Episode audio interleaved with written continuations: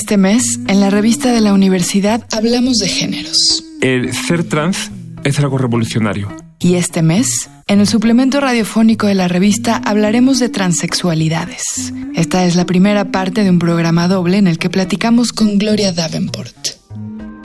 En mi infancia nunca me sentí hombre. Te hablo de 1965, 66, que es cuando yo nací más o menos, este 66 concretamente. Yo ya en el 70, por los cuatro años, yo decía que yo no era hombre. Yo, yo hubo un momento en el cual tuve la oportunidad de ver en la televisión a Janis Joplin, más o menos, este, pues yo calculo que habría sido cuando falleció ella. Mi mamá tenía la televisión encendida y a mí me impactó verla, me impactó ver su fuerza. Que estaba cantando aquella canción clásica, la de Ball and Shane. No sé si la has oído. El coro dice, But no, wow, ¿no? Y en mi mente infantil, yo vi una leona. De ahí tengo esa, esa, esa cercanía tan fuerte a las leonas, ¿no? Tal vez fui de manera cruzada, de manera transversal por los discursos de, la segunda ola del feminismo. Eh, me acuerdo que un libro que siempre deseaba tener y que nunca me compraron, obviamente, era un libro de Susan Sontag, que era bajo el signo de Saturno, que estaba en una librería que estaba cerca de mi casa, porque yo quería leer a Sontag, porque yo veía que en las revistas que compraba mi mamá había entrevistas de ella, ¿no? Nunca me pude ver como una Barbie. Me caen mal las Barbies, en serio. Entonces, mi construcción de, de ser mujer es este, mi rebeldía de ser mujer tuvo que ver también con una resistencia. Aquí a la vuelta hay una escuela, el Fray Juan de Zumárraga, que en los 70 era de puros, de puros hombres y era católica. Y, ahí me metió mi padre para quitarme este rollo de que, de que yo era mujer, yo era mujer. Él creía que rodeándome de puros niñitos católicos, este, Diosito y la testosterona setentera versión motita, chicle motitas me iba a curar, ¿no? Y lo único que hizo fue volverme más radical en algunos aspectos, ¿no? Gloria Davenport es una de las activistas trans más importantes de nuestro país. Lucha por los derechos humanos de los y las transexuales desde la vicepresidencia del Parlamento de Mujeres del Congreso de la Ciudad de México. Un lugar desde el cual puede proyectar el feminismo que la ha formado desde la infancia. Mira, yo creo que mi formación personal, precisamente como ahora sí nativa de los 60 70 siempre estuvo permeada por el feminismo. O sea, em, mi madre, que posteriormente se vuelve cristiana, tenía el segundo sexo de Simona de Beauvoir, ¿no?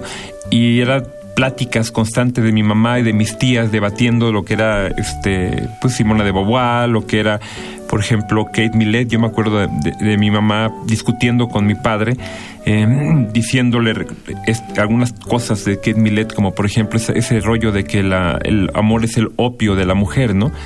O sea, entonces, de alguna manera siempre estuve muy, muy cercana a esto, ¿no? Mis hermanas fueron más tranquilas y todo, pero yo siempre me, me como que me sentí muy identificada con esto, ¿no? En el 1975 yo tenía nueve años, es el año internacional de las mujeres, se llenó todo de feminismo en aquella época.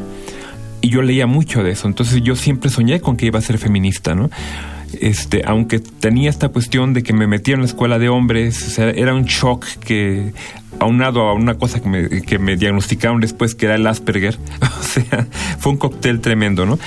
Em, cuando empiezo con el tema este de, de, ser funcionaria pública, es cuando empiezo a acercarme a, este, a tratar de meter algunos contenidos feministas en lo que era lo que estábamos haciendo en la Sencida.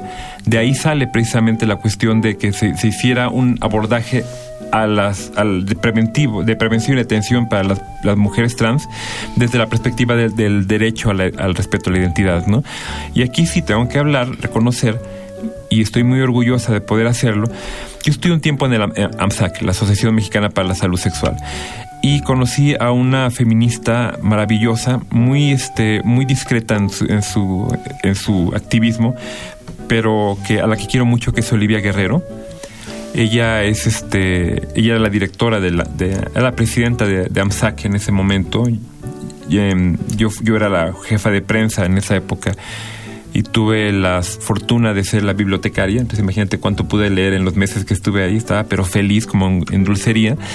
Y este empecé a, ver cómo podíamos hacer los anclajes, cómo retomar todos estos este, discursos de Kate Millett, por ejemplo, también de Firestone, de Shulamit Firestone, pero también de las teóricas este, latinoamericanas, ¿no? Este, Federici, Sagato y todas, Segato y todas ellas, ¿no?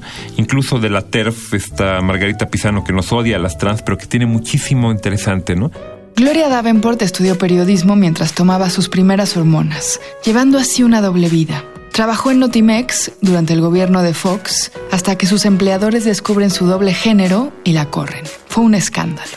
Después de ires y venires, de búsquedas de sí misma y de dedicarse un tiempo al sadomasoquismo, estudió en la UNAM una especialidad en Derecho y Género con enfoque en la no discriminación, gracias a una beca de Gilberto Rincón Gallardo. Más tarde se incorporó al CENSIDA, Centro Nacional para la Prevención y Control del VIH y el SIDA, como la primera funcionaria transexual de la historia del país.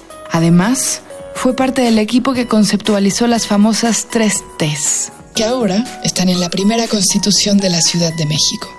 La visión medicalista neoliberal quiere mezclar en la palabra trans todo o sea, esta cuestión reduccionista de que todo lo incómodo tienes que meterlo en una sola cajita y abandonarlo, nos ha, nos ha afectado demasiado, ¿no? Eh, cuando hablamos de tres T's, hablamos de tres poblaciones que tienen necesidades diferentes y que requieren políticas públicas distintas. Eso no quiere decir que sean las únicas. Mientras más T's y mientras más letras haya es mejor porque vamos a diversificar, ¿no?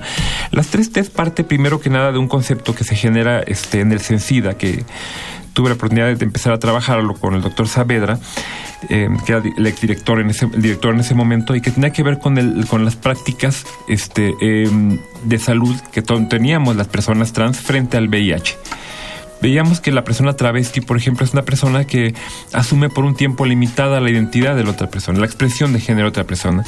La persona transgénero es aquella persona que asume completamente ya la otra identidad, pero que no tiene ninguna modificación en sus procesos este, metabólicos. Por lo tanto, podría, tomar cualquier proceso antirretroviral. Una persona transexual ya era aquella que asumía no solamente el, el, este, la identidad de género, la expresión de género, sino también realizaba en su cuerpo modificaciones metabólicas que en un momento dado decían que fueran incompatibles con los, algunos antirretrovirales que se veían en 2006, por ejemplo, ¿no? Hablaríamos del amprenavir o el fosamprenavir, ¿no? Entonces, desde ahí empezamos a crear abordajes distintos. Una persona transgénero podía tomar cualquier esquema antirretroviral. Una persona transexual no. Entonces, este, desde ahí empezamos a generar esas tres poblaciones, ¿no? Que después, cuando entraríamos ya en el tema feminista, ya se, matizaría con, de, con luchas específicas, ¿no?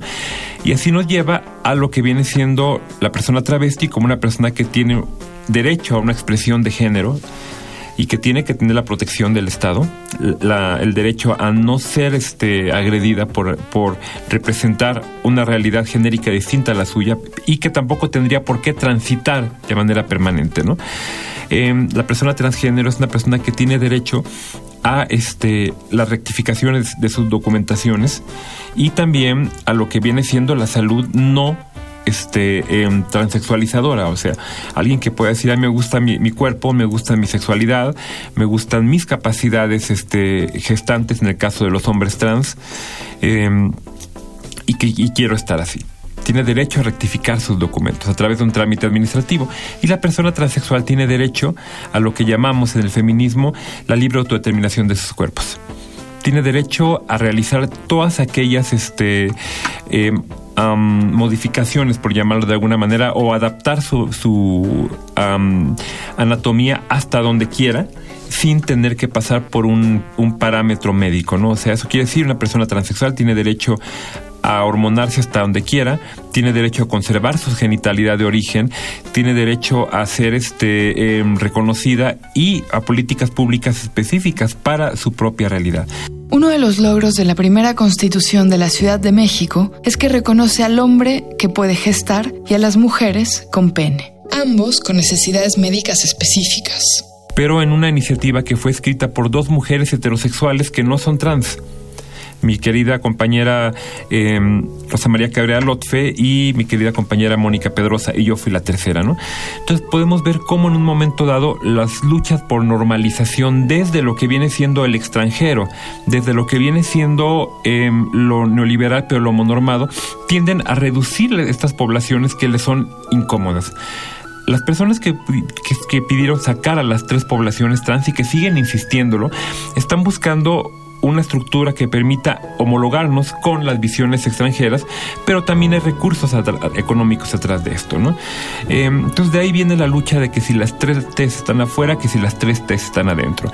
En este momento, cuando la Constitución reconoce tres poblaciones T, y sabemos que en el feminismo lo decimos, lo que no se nombra no existe, ese es donde vamos a poder generar en leyes secundarias, y mira que lo estamos peleando, que por ejemplo los hombres trans que pasaron de mujer a hombre tengan derecho a la interrupción legal del embarazo, pero que también tengan derecho a la gestación segura, que también tengan derecho a ser tratados con dignidad en los, en los espacios de parto, por ejemplo, este, a no ser invisibilizados, eh, que se haya, hagan enfoques específicos para la salud sexual y la salud reproductiva de los hombres trans, porque recordemos que el virus del papiloma humano provoca cáncer cervicouterino que también tiene que ver con las biologías gestantes. ¿Eh? También nos preocupa mucho la violencia que puedan enfrentar los hombres trans en los procesos, por ejemplo, ahorita que se quiere está viendo si, se aprueba esta cosa que para mí es aberrante como feminista, que se los vientres subrogados que se pueda utilizar también a los hombres trans, precarizarlos para buscar los vientres subrogados, ¿no? Entonces, esas son, esos enfoques de salud específica para los hombres trans se van a desprender de que está la letra transexual ahí. Más allá de la intolerancia social, de la discriminación a pie de calle, la transexualidad enfrenta situaciones políticas y económicas que piden reconocimiento y servicios de salud pública como los tratamientos hormonales, prostáticos para mujeres y obstetras para los hombres. Pero que también en un momento dado en el proceso de envejecimiento, algunas cuando tengan que ir a casas de retiro para personas adultas mayores, sean tratadas con dignidad. Que no, se, que no digan, Ay, es una viejita, tiene pene, va, va con los hombres, después de haber vivido toda una vida. Y otra cosa que nos preocupa mucho también es que este, a través de la T, sobre todo de la, de la T transgénero y la, la T transexual, y también la T de travesti, podamos hacer enfoques específicos para atención a personas que han sido víctimas de la explotación sexual. Las tres T's, transexual, travesti y transgénero, son parte de una lucha feminista interseccional que encausa una larga demanda de respeto no solo a las diferencias, sino a la especificidad. El feminismo interseccional es una visión dentro del feminismo, una corriente que cuestiona primero que nada los feminismos de privilegio, los feminismos blancos, los feminismos de, este, em, de congresos burgueses, académicos, por ejemplo, y que llama a la inclusión de los feminismos negros, por ejemplo, las mujeres negras, odio la palabra negra, yo diría afrodescendientes, em, de las campesinas, de las habitantes de las favelas, por ejemplo, en, Brasil, o aquí de las colonias populares en México, de las indígenas, ¿no? Entonces, ese feminismo interseccional es el que en un momento dado redescubro gracias a mis compañeras de las constituyentes y empiezo a, dirigirme hacia ahí. ¿no? Aunque tengo muchos contactos con el feminismo radical, no tengo nada de contactos con el RADFEM, que son cosas distintas. El feminismo radical aboga por la deconstrucción de los géneros. Ahí está Firestone, ahí está esta, eh, Millet. Y en cambio veríamos que el feminismo RADFEM, que se ha puesto de moda, es un feminismo de derecha, de clase, este, no es, curioso que coinciden la transfobia con Trump, por ejemplo, este, de academia, pero completamente positivista. La ciencia es por, sobre todo, retoma el discurso freudiano de que este cuerpo es destino, ¿no? Y choca contra con Simona de Beauvoir, ¿no? Incluso pone este la diferencia entre el feminismo radical y el radfem viene tiene que ver con la este la, la aproximación a lo que es el género, ¿no? Escuchen la segunda parte de este programa en la que hablaremos más sobre la lucha en la que Gloria Davenport participa todos los días. Una lucha por los derechos humanos que los transexuales, travestis y transgénero, poblaciones que apenas estamos empezando a reconocer. Llegamos al fin del programa. Para leer más sobre género, les recomendamos los artículos ¿Qué hay detrás de las siglas LGBTTIQ?